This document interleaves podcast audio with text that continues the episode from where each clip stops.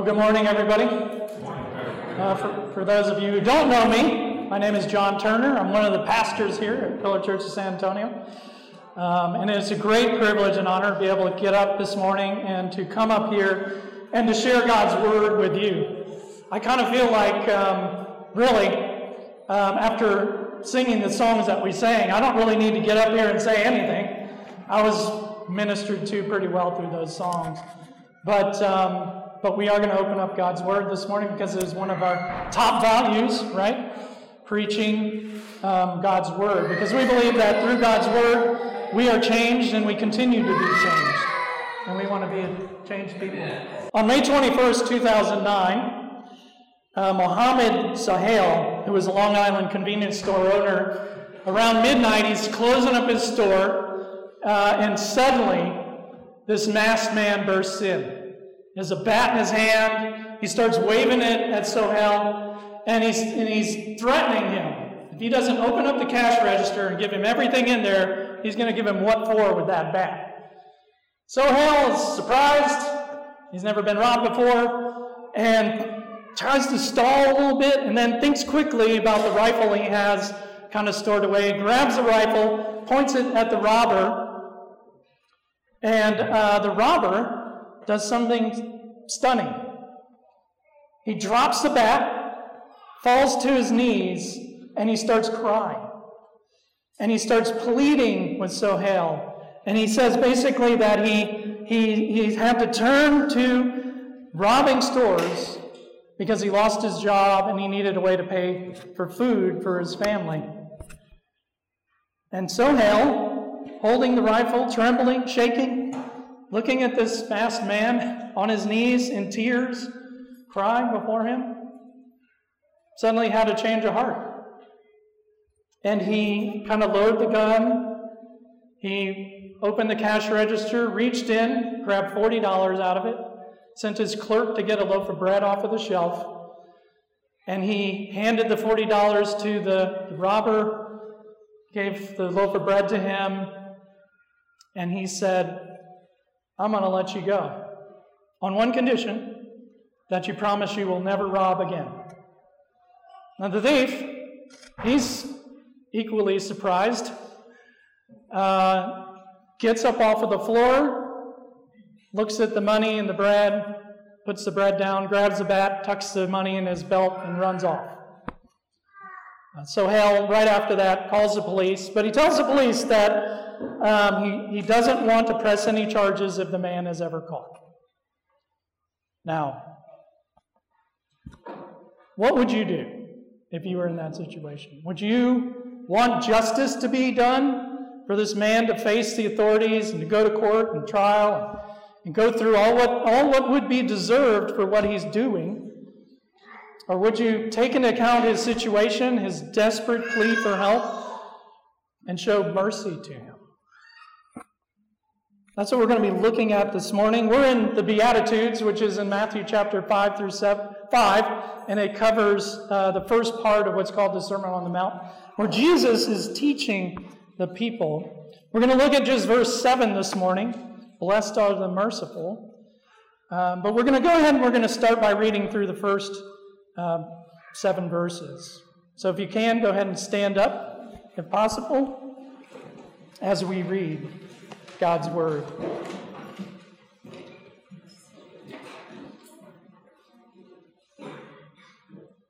Matthew 5, verse 1. Seeing the crowds, he went up on the mountain, and when he sat down, his disciples came to him.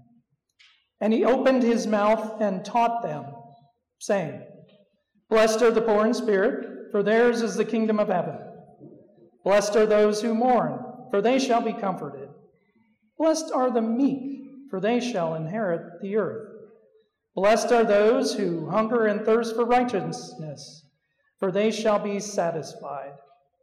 Blessed are the merciful, for they shall receive mercy." Please join me in prayer. Oh, Heavenly Father, we come before you this morning, Lord, thanking you for the mercy that you've shown us, Lord. We were in desperate need, lost in our sin, miserable, pitiful, helpless, weak. And at the right time, you sent your Son, Jesus Christ, to die for us, for the ungodly. While we were yet sinners, Christ died for us and demonstrated your love towards us.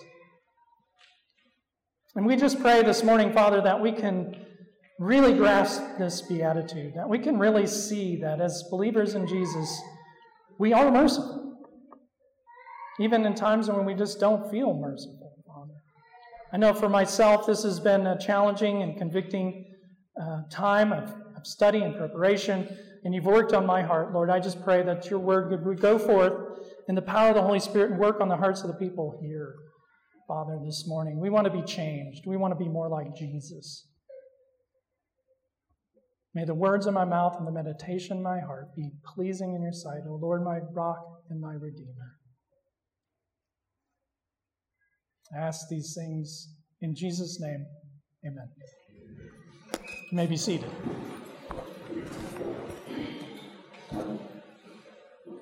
So leading up to Matthew 5, in Matthew's Gospel, we get the genealogy of Jesus, we get the birth narrative of Jesus, we get Jesus being...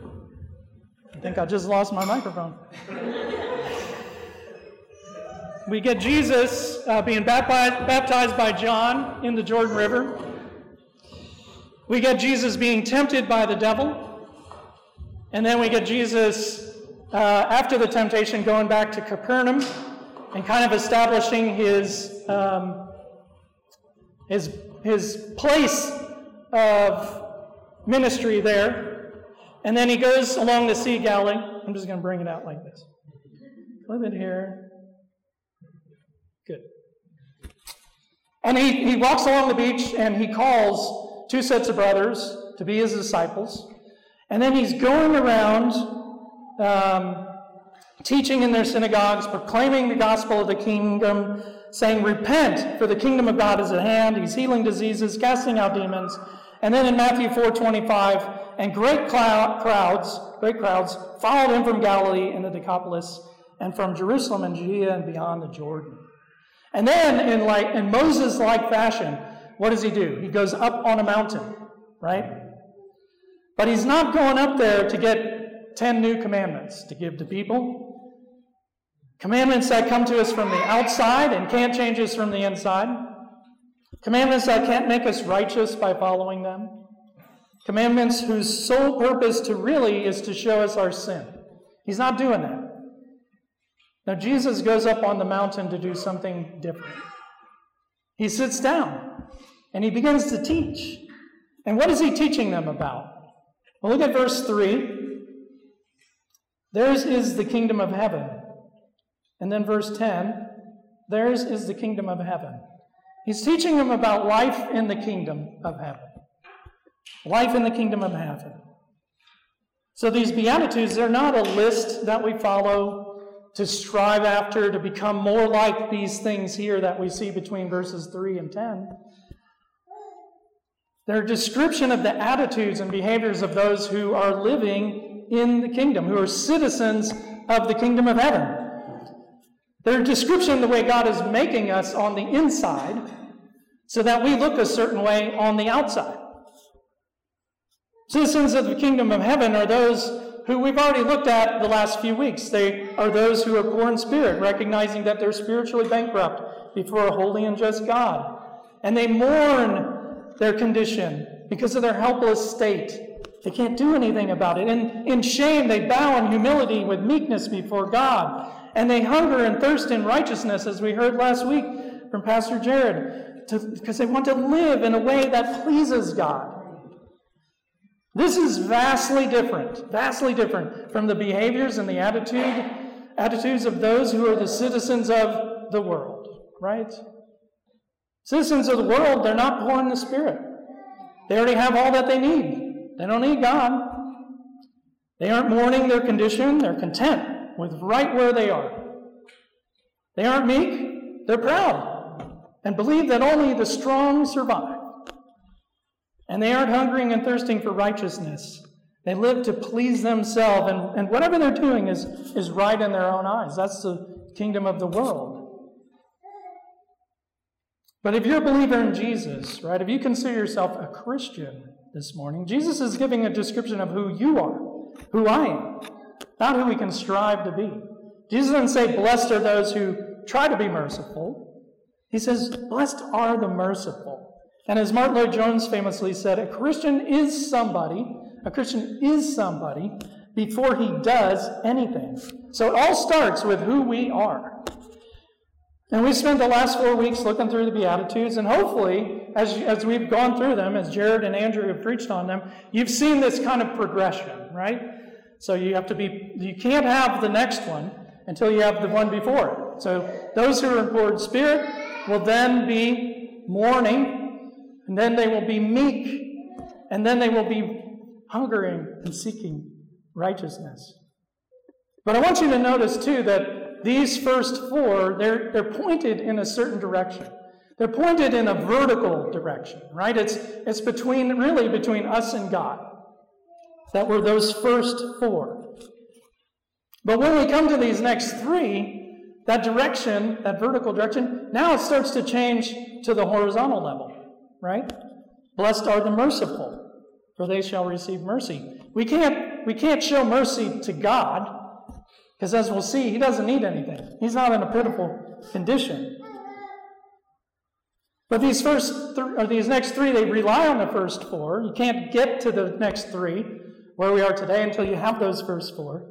They're not vertically focused. They're horizontally focused.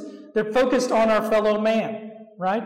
And in a sense, they kind of encompass, maybe they even manifest, the two greatest commandments. Love the Lord your God with all your heart, mind, soul, and strength. And what? Love your neighbor as yourself, right?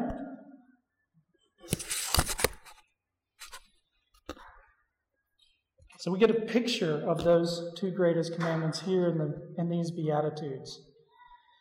And the first way that we love our neighbor as ourselves is by showing them mercy, being merciful to them. So here's what I want to do with our time this morning.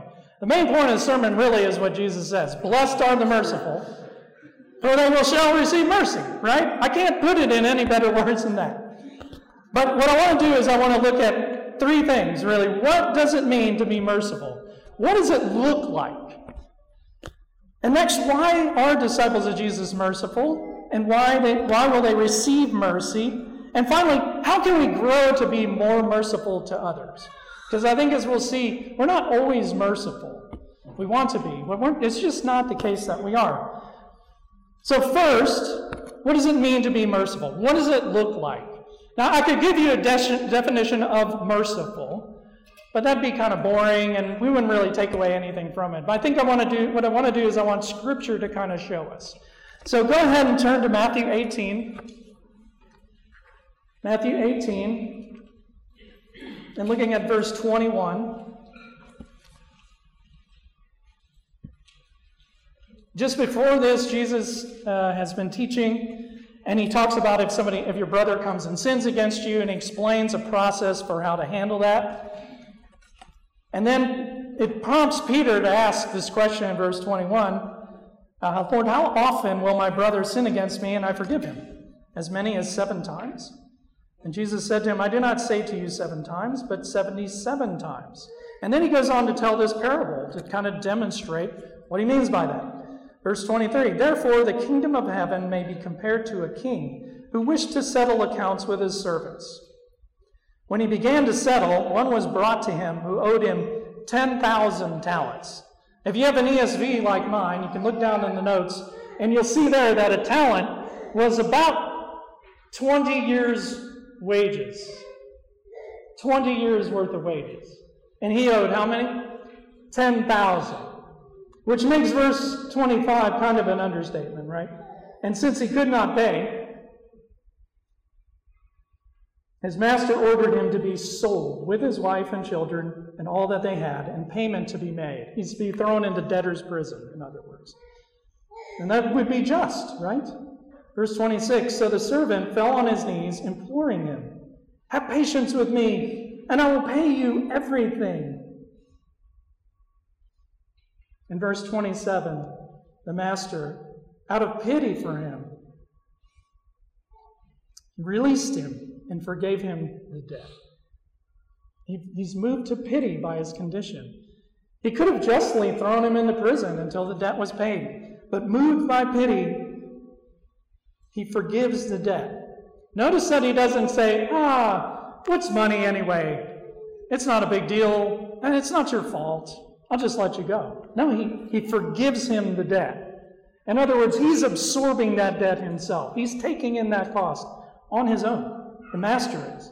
He's forgiving him the debt. But when that same servant, verse 28, went out, he found one of his fellow servants who owed him 100 denarii. You look at the notes again, a denarii is worth one day's wages.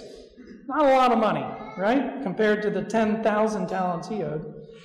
And seizing him, he began to choke him, saying, "Pay what you owe."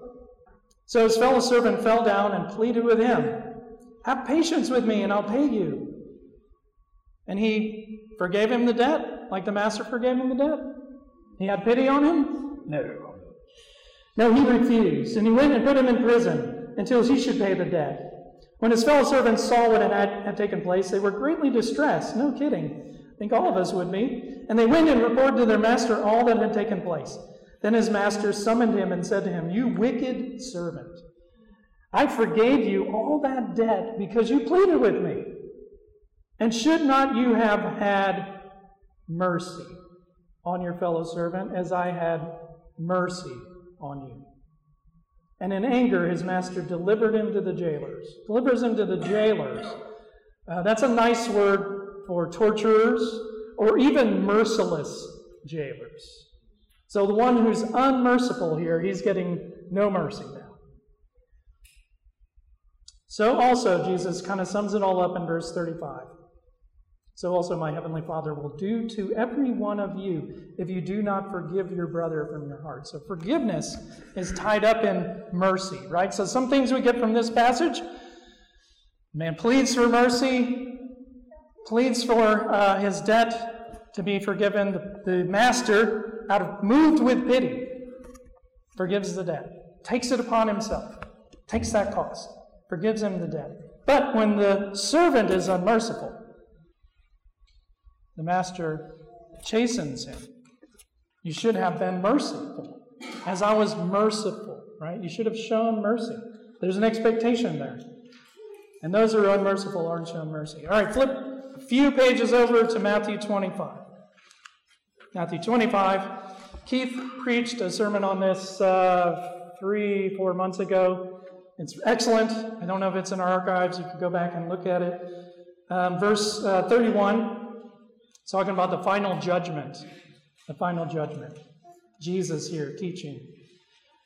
Matthew 25, verse 31. We're not going to look at the whole thing. "But when the Son of Man comes in his glory, and all the angels with him, then he will sit on his glorious throne. Before him will be gathered all the nations, and he will separate people one from another as a shepherd separates the sheep from the goats. And he will place the sheep on his right, but the goats on the left. Then the king will say to those on his right, 'Come, you who are blessed by my Father, inherit the kingdom prepared for you from the foundation of the world. For I was hungry, and you gave me food. I was thirsty, and you gave me drink. I was a stranger, and you welcomed me. I was naked, and you clothed me. I was sick, and you visited me. I was in prison, and you came to me.'" So all these people, they were in a desperate state, right? Desperate state. And these people that Jesus is talking to on the right, they obviously saw them in this state, but they didn't just leave them there. They didn't just take pity on them. What did they do? They helped them. They relieved them of their suffering, right? And it's almost like they don't realize it. Verse 35, "For I was hungry, and you gave me food," right? And then the righteous, verse 37, "Then the righteous will answer him, saying, 'Lord, when did we see you hungry and feed you, or thirsty and give you drink? And when did we see you a stranger and welcome you, or naked and clothe you? And when did we see you sick or in prison and visit you?'" So it's almost like they don't realize what they've done, right? They're not really expecting a reward in return. They're not blowing a trumpet like the hypocrites that Jesus is going to talk about in Matthew 6. They just did it. And the king, Jesus says in verse 40, and the king will answer them, "Truly I say to you, as you did it to one of the least of these, my brothers and sisters, you did it to me." So it's not that he's saying that it's like they did it to him. What is Jesus saying? You did it to me. You're doing it to him. So those on the right are blessed. That's what he says, right? Blessed. Come to me, those who are blessed. They're blessed because of the way they relieved the suffering of all these types of people. They did it out of humility, not expecting anything in return. And what they did to those who were suffering, they actually did to Jesus himself. All right, flip to Luke's Gospel. Luke chapter 6. We're going to look briefly here. This is a passage that Andrew just read when we read Scripture. This is Luke. In Luke's Gospel, it's called the Sermon on the Plain, not the Sermon on the Mount. And Jesus has a lot of similar teaching to the Sermon on the Mount. Some of it's here. But look again at 6:32. If you love those who love you, what benefit is that to you? For even sinners love those who love them. And if you do good to those who do good to you, what benefit is that to you? For even sinners do the same. And if you lend to those from whom you expect to receive, what credit is that to you? Even sinners lend to sinners to get back the same amount. But love your enemies and do good and lend, expecting nothing in return, and your reward will be great, and you will be sons of the Most High. For he is kind to the ungrateful and the evil, but merciful, even as your Father is merciful. When we do these things, we're not doing them to friends, he says. Don't do them to friends, because that's what the sinners do, right? Don't love just those who are your friends. Don't just lend to those who are your friends and they'll pay you back. Don't do good to those who are just your friends. He's talking, the context here is enemies, or enemies. So we're not going to get stuff back from them, are we? Not likely. And we shouldn't expect to. And then since this is God, the way he deals with us, isn't it? That's why we'll be sons of the Most High if we do these things. And that's why Jesus says at the end, be merciful as our Father is merciful. Because he's done that for us. He's shown love to his enemies. He's lended to those who are his enemies. He's done good to those who are his enemies. And that's what Jesus says. You'll be sons of the Most High when you do those things, for he is kind to the ungrateful and the evil. So be merciful as your Father is merciful. It sums up everything that he just talked about in Luke 6, 32 to 36. All right, last one. Flip a couple pages to Luke 10. 10:25. And this is kind of one of the key passages, all four we've looked at. It's really going to bring a lot of what it means to be merciful out. There's a lawyer who stands up. He's putting Jesus to the test. He asks him, what's the greatest commandment? What is written in the law? What do I need to do to inherit eternal life? And Jesus says to him, what is written in the law? How do you read it? And he answered, you shall love the Lord your God with all your heart, with all your soul, with all your strength, and with all your mind, and your neighbors as yourself. And Jesus said to him, you have answered correctly. Do this, and you will live. But this lawyer, he wants to justify himself to Jesus. So he asks him, who is my neighbor? And Jesus, in verse 30, goes on to tell a story, right, of a man who's on a journey. A man was going down from Jerusalem to Jericho who fell among robbers, who stripped him and beat him and departed, leaving him half dead. He's in a miserable state. He's in a helpless state. He can't do anything for himself. Verse 31, now by chance, a priest was going down that road, and when he saw him, he did what? He passed by on the other side. Verse 32, so likewise a Levite, when he came to the place and saw him, passed by on the other side. Verse 33, here comes the shocking part. But a Samaritan, as he journeyed, he's going on business, he has something he's going to do. came to where the man, where he was, and when he saw him, he had compassion. He had compassion. The word is splagnizomai. Splagnizomai. It's the same word that's used for pity in Matthew 18, where the master looks on the servant with pity. It means inward parts. And it's a deep compassion. You feel it deep within yourself. This compassion is so deep that you can almost get into the skin of the other person and feel their pain and their suffering. That's how deep this word splagnizomai, that's what it means. This deep-seated compassion. It's in your guts. You feel it in your stomach, in your splagnon. It's a great word. But verse 34, notice he doesn't just have compassion for him. He doesn't just have this deep-seated compassion for the man. Verse 34, he went to him. It moves him. It moves him so much that he goes to him. He went to him.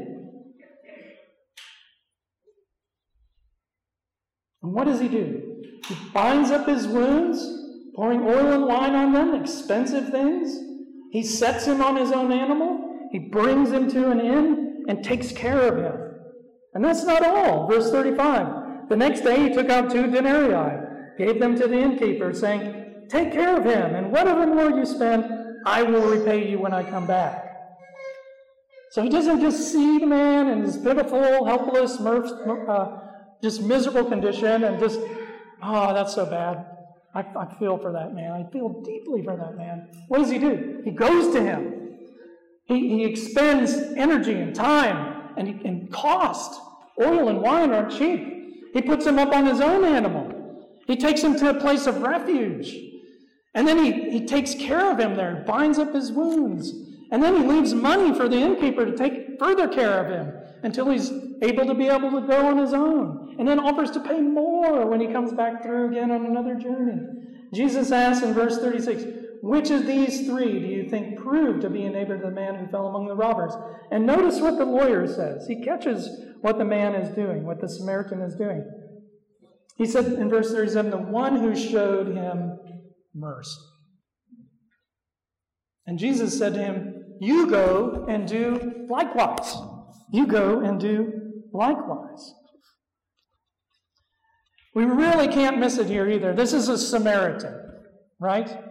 And it doesn't make a lot of sense to us, Samaritans and Jews, but this would have been a huge deal to those who are listening to Jesus' parable here, because Samaritans and Jews, they hated each other. They hated each other. Deep, deep hatred. It was a long period of hatred against one another. They had done awful things to each other in their history. And who's the one that comes, sees the man, feels compassion, goes and does something for him? It's this Samaritan. He doesn't do it for someone who will repay him. He does it for someone who is considered his enemy. "You go and do likewise," Jesus tells the lawyer. So we've looked at these 4 passages now, right? I mean, hopefully we can put together a definition of what it means to be merciful, right? So being merciful isn't just seeing someone who's in a miserable state and feeling compassion for them. It's certainly not that. Right? It's James, he talks against that. In James chapter 2, he says, "If a brother or sister is poorly clothed and lacking in daily food, and one of you says to them, 'Go in peace, be warmed and filled.'" Like, I'll pray for you, brother, right? And they don't, he says, "without giving them things needed for the body." What good is that? What good is that? Just seeing the person, feeling sympathy for them, it doesn't count as being merciful.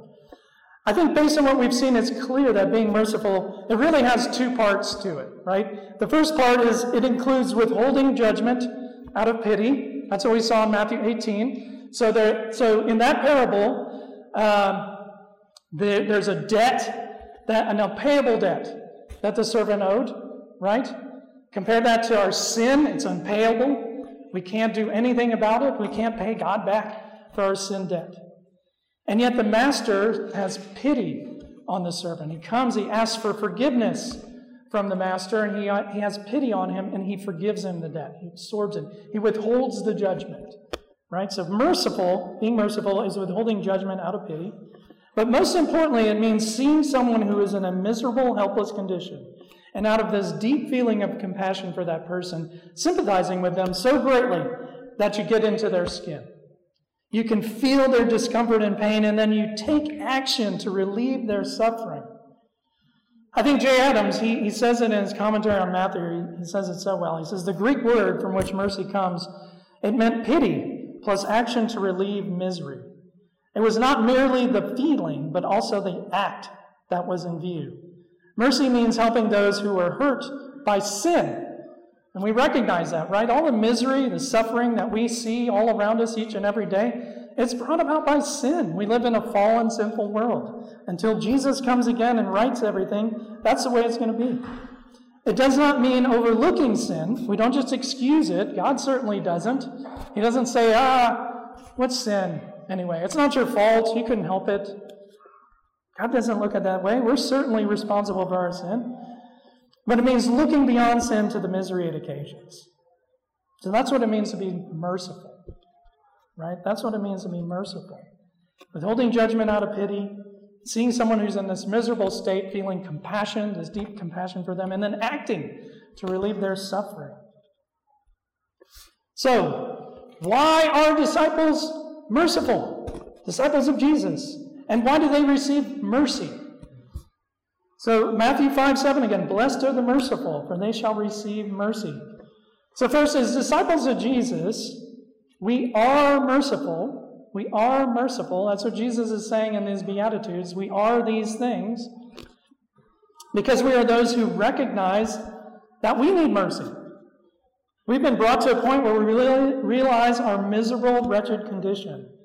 We're not like those in Matthew 9 who is complaining to Jesus about him hanging out with tax collectors and sinners, and they ask his disciples, why does he do that?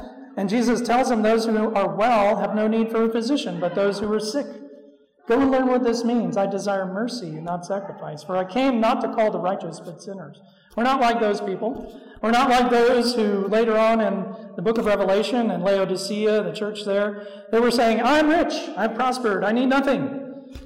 But Jesus says that they're not realizing that they're wretched, pitiable, poor, blind, and naked.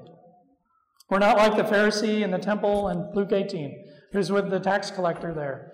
And he's talking about how he gives tithes, and he's thankful that he's not like those other people and not like that tax collector there. We're not like that, no.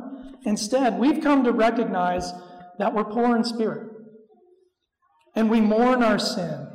We approach God then in meekness and humility, and we seek from God the righteousness that we need to live holy lives. Second, as disciples of Jesus, we are merciful because we are those who have been shown mercy. We recognize that we need mercy, and then we recognize that we've been shown mercy by God. We can see this if you want to flip there, Ephesians chapter 2. Ephesians chapter 2. Paul there is describing our condition, our miserable, pitiful condition before God acts in mercy. And look at the first three verses. We're dead in our trespasses and sins. We walk following the course of this world, following the prince of the power of the air. We're sons of disobedience and daughters of disobedience, living in the passions of our flesh, carrying out the desires of the body and the mind. We're children of wrath like the rest of mankind. That before Christ, that's our condition. Poor, miserable, pitiful, wretched, lost. And guess what? There's nothing we could do about that. Nothing we could do to change that. No way for us to overcome it. We're stuck like that for all eternity. That's the condition we would be stuck in for all eternity. But praise God, we didn't stay like that, did we? Look at the verse 4. But God, gotta love those words, being rich in mercy, because of the great love with which he loved us, made us alive together with Christ. By grace you have been saved. and raised us up with him and seated us with him in the heavenly places in Christ Jesus, so that in the coming ages he might show the immeasurable riches of his grace and kindness, mercy toward us in Christ Jesus. God looked down on our pitiful, miserable, helpless condition, and out of his great compassion, because he's merciful and rich in mercy, he made us alive together with Christ and raised us up with him and seated us with him in Christ Jesus in the heavenly places. And third, brings us to our last point here. Third, as disciples of Jesus, we are merciful because we are those who in Christ, we are in Christ, the one who is mercy, the one who is mercy. We are merciful because we are those who are in Christ, the one who is mercy. Notice, look, in Ephesians 2:5, God made us alive together with Christ. Together with Christ. We've been united to him. This is Christ, the one who in Philippians 2, Andrew pointed this out a couple of weeks ago, Christ sees our example of humility, right? In mercy, he sees our miserable, sinful condition, and in mercy, remembering mercy is what? A deep-seated compassion. Splagnizomai. We can almost get in the skin of the person who's suffering. I've never seen this before till God really showed it to me this week as I was thinking about it. Christ in mercy, what does he do? He leaves heaven, comes down to earth. In Philippians 2:6, though he was in the form of God, did not count equality with God a thing to be grasped, but emptied himself, taking the form of a servant, being born in the likeness of men, and being found in human form, he humbled himself by becoming obedient to the point of death, even death on a cross. So think about that. Christ, he becomes like us. He takes on flesh, human flesh. He dwelt with us. In the incarnation, Christ is mercy personified. He's mercy in the flesh because he came down, dwelt with us, dwelt in flesh, felt our pain, and then he died. He died to relieve us of our suffering. That is amazing. Amazing. And now we're in Christ. We've been made alive together with Christ. We're united to him. And Paul says in 2 Corinthians 5:17 that God has given us a new nature. If anyone is in Christ, he is a new creation. The old has passed away, the new has come. In Ephesians 1, we've been sealed in the Holy Spirit, so that we who are in Christ no longer walk according to flesh, but we walk according to the Spirit. So as those who have been shown great mercy by God, whose natures have been changed and are filled with the Holy Spirit, then we're able to show mercy to others. And Christ gives us the eyes that we need to see and have compassion for those that we see all around us each and every day. He enables us to do that. So Matthew 5:7 again. Blessed are the merciful, for they shall what? They shall receive mercy. I mean, that sounds kind of strange. But blessed are the merciful who shall receive mercy. So I want to ask now, and this is going to be difficult maybe to hear, but what about those who aren't merciful? Who aren't merciful? Now I realize, like for us as believers in Jesus, we are merciful, we've said that, but there are times where we're not merciful, right? We're not.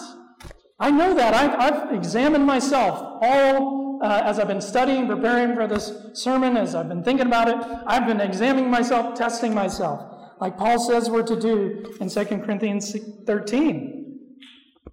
None of us are 100% merciful all the time. I wish that I was, and I hope that you wish that you were too. But Paul says that in 2 Corinthians 13 to examine ourselves. Why does he say that? Because we're great at fooling ourselves into believing that we're somebody that we're not. And it's possible that somebody in here is thinking they're a Christian, and maybe you're not. Because here's the thing, if you're not merciful, if you feel no sympathy for anyone else around you when you're walking around and seeing people who are in miserable states and suffering, if you feel no sympathy at all, then you're not a Christian. And that may upset you. I understand that.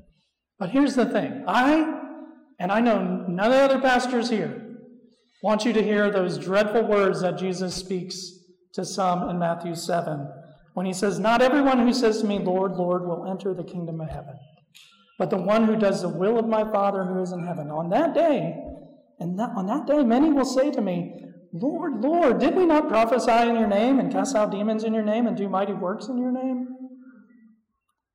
And then I will declare to them, 'I never knew you. Depart from me, you workers of lawlessness.'"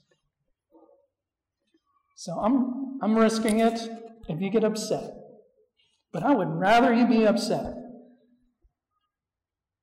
than to walk away fooling yourself into thinking that you are somebody that you're not.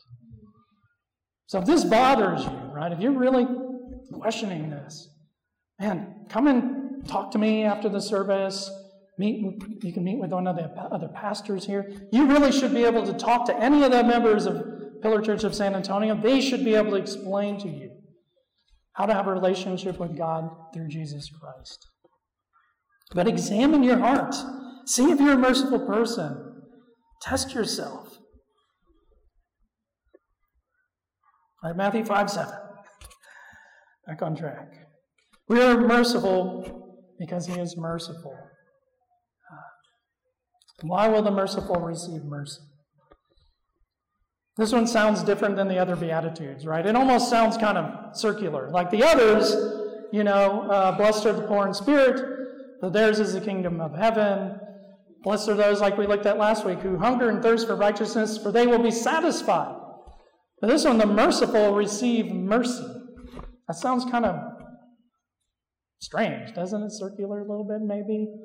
What is Jesus saying? Some have even interpreted this to mean that, like, you do mercy, and that's how you earn mercy. But that can't be the way it works, can it? We can't earn anything from God. It's not a tit-for-tat thing. So why is it that those who have been shown mercy, those who are merciful, will receive more mercy? Well, we receive more mercy when we're merciful because we're not out of this fallen, sinful world yet, are we? And we still sin. And so we still have to go before the Father and seek his mercy for us. All the way through until Jesus comes again and makes everything new. And so those who are merciful will continue to receive mercy. And in the end, when the judgment comes, will receive mercy. So being merciful, we are blessed because we shall receive mercy.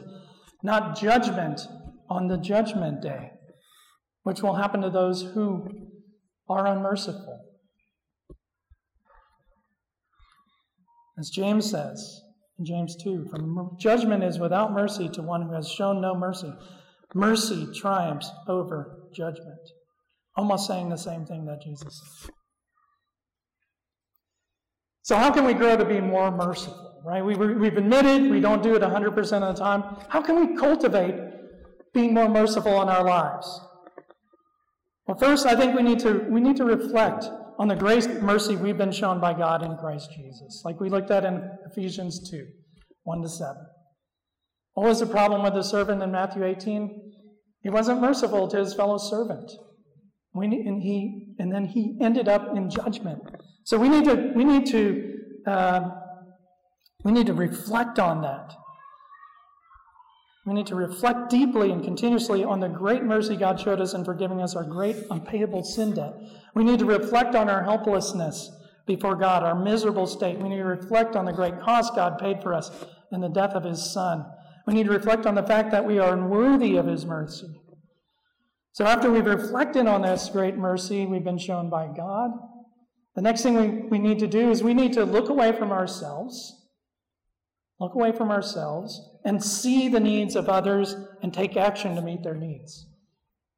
Philippians 2 again, right?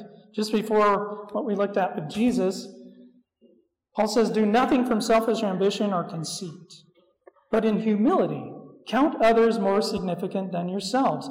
So normally, what do? Naturally, we put ourselves at a high point. We put everybody else at a low point. And Paul's saying to flip that around. Put people up here and put ourselves down here. Because that's what he did. He came down up from a high place. He came down to the low place and made himself low. And verse 4, let each of you look. We have to look. I think I walk around a lot of times with these blinders on. Like I just, and my focus goes from wide angle to narrow, and I'm really only looking out for my own interests. But Paul says, look not only to your own interests, but also to the interests of others. We have to count others more significant than ourselves. We have to look and see, not at our own interests with blinders on, but look out for the interests of others. That's what the Good Samaritan did. He looked, he saw the man, he had deep compassion for him, and then he goes and he acts on his behalf. He pushed his interests aside. He's on a journey. He has business to take care of. And we need to do that as well. So who are we looking out to show mercy to? Who are we looking to show mercy to? Basically, I'd say anyone who is in a helpless state. Anyone like Jesus mentioned in Matthew 25, right? The hungry, the thirsty, sojourners, naked, sick, those in prison. I've been thinking a lot about this, like I said. I dropped Caleb off, our son, at school at John Jay High School. And every day we drive by, and the school is on Marbach Road. And right under Marbach Road and Interstate or 410, the loop there, right under there is this homeless village. I drive by it all the time. I see people there. And I was telling Angie this week, I'm like, we need to do something, right? Like we have leftovers after meals. Maybe we're going to collect those and we're going to take them to them. Or we'll go to Costco, we'll buy some bread, some meat and cheese, and we'll just go make sandwiches. Something, right? I can't just have compassion for them every time I drive by. I need to be merciful. I need to act on that. But it's not just for those who are in physical need, right? What about those who are spiritually needy all around us? That's really important, right? Those who are dead in sins, following the course of this world, blinded by Satan. We can look at them and wonder, what's wrong with them? Why can't they be like us? We can start to judge them instead of having compassion on them, recognizing that they're in the same state that we were once in. We once were blind by Satan. We once were walking and following the course of this world. We once were dead in our sins and trespasses. Sometimes we go out, we share the gospel. It's really, I think it's our motivation is really more duty than compassion, right? We think, well, I'm a Christian. I know I need to be sharing my faith. And we talk a lot about evangelism. It's one of our values here. We do training on it. And we do need to be out sharing the gospel with people. But let's not let our motivation be duty-bound, right? Like, I just have to go and do it because that's it. I see this person. I can tell they're lost. I'm going to go and share the gospel with them so I can check the box, say that I did evangelism. God can still use that, no doubt. People can still be saved. But he cares about our heart, our motive in doing it. What if you look on the person with compassion, with pity, and then that moves you to go and then share the gospel with them in the hopes that God would cause them to be born again, for them to be changed, for them to be made new, just like you. Finally, I'd say, so physically, so spiritually, we want to be looking, but also in terms of forgiving others, forgiving one another, right? Because remember, forgiveness is tied up in mercy. We have people that have hurt us bad. And I'm not saying that their sin doesn't count. I'm not saying that they didn't do the wrong thing. I'm not saying you just like dismiss their sin as if it didn't matter. And I'm saying that it's the same way, in the same way we've been forgiven by God greatly. Great to have been forgiven. And we're called to forgive in that same way, right? Forgiving, taking that cost, taking that debt on ourselves. If they come and they ask for forgiveness, if they come and they plead for forgiveness, forgiving them because we, in God, we have been forgiven in Christ.